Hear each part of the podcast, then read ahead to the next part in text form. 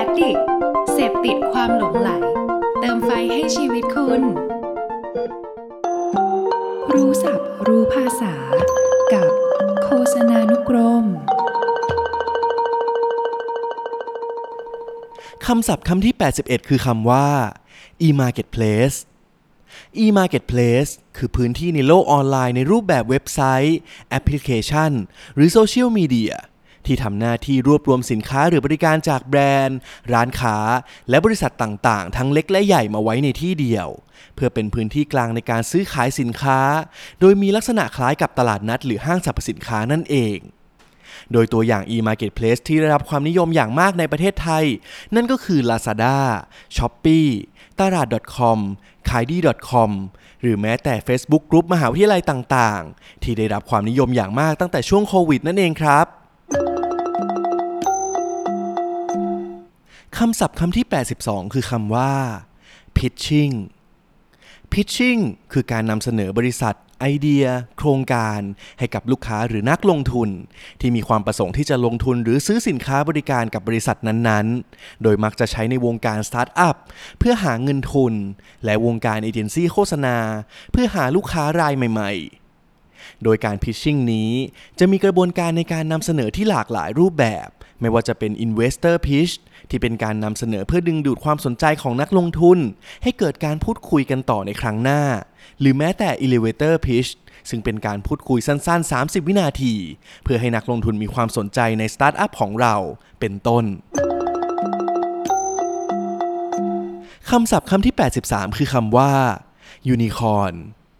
ยูนิคอร์นคือสัตว์ในตำนานที่มีเขางอกออกมาจากหน้าผากไม่ใช่นะฮะในเชิงธุรกิจเนี่ยยูนิคอร์นเนี่ยหมายถึงธุรกิจสตาร์ทอัพที่มีมูลค่าบริษัทมากกว่า 1,000 ล้านเหรียญดอลลาร์สหรัฐหรือประมาณ 30,000 ล้านบาทซึ่งเป็นคำที่ใช้แบ่งระดับของธุรกิจสตาร์ทอัพตามมูลค่าของบริษัทโดยจะมีคำอื่นๆอีกมากมายโดยตัวอย่างธุรกิจสตาร์ทอัพที่อยู่ในระดับยูนิคอร์นของจีนที่ใครๆก็ต่างรู้จักกันอย่างแน่นอนนั่นก็คือเสี่ยวหมี่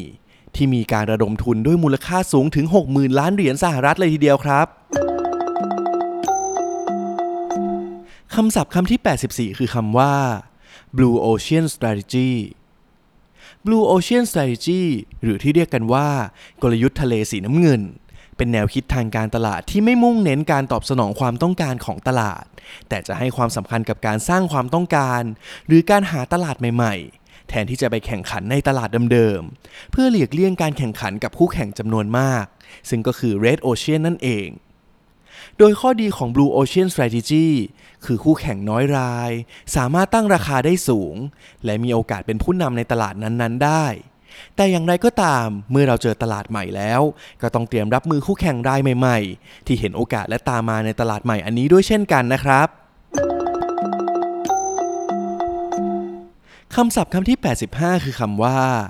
crowdfunding crowdfunding คือการระดมทุนจากผู้คนจำนวนมากเพื่อสนับสนุนไอเดียธุรกิจผ่านแพลตฟอร์มการระดมทุนเช่น Kickstarter เพื่อนำเงินทุนมาสร้างสรรค์สินค้าหรือบริการและแลกเปลี่ยนกับสิทธิพิเศษต่างๆสำหรับผู้ระดมทุนเช่นได้รับสินค้าหรือบริการก่อนใครโดยการระดมทุนลักษณะของ crowdfunding นี้จะเหมาะกับสตาร์ทอัพขนาดเล็กที่มีไอเดียน่าสนใจโดยเมื่อผู้ประกอบการต้องการจะระดมทุนก็จะนำเสนอโครงการหรือธุรกิจของตัวเองกับแพลตฟอร์มจากนั้นแพลตฟอร์มก็จะนำเสนอข้อมูลของโครงการผ่านทางเว็บไซต์ซึ่งหากผู้ลงทุนมีความสนใจในธุรกิจดังกล่าวก็สามารถลงทุนได้โดยการโอนเงินให้ธุรกิจที่สนใจได้ตามเงื่อนไขที่กำหนดเอาไว้นั่นเองรู้ศัพท์รู้ภาษากับโฆษณานุกรม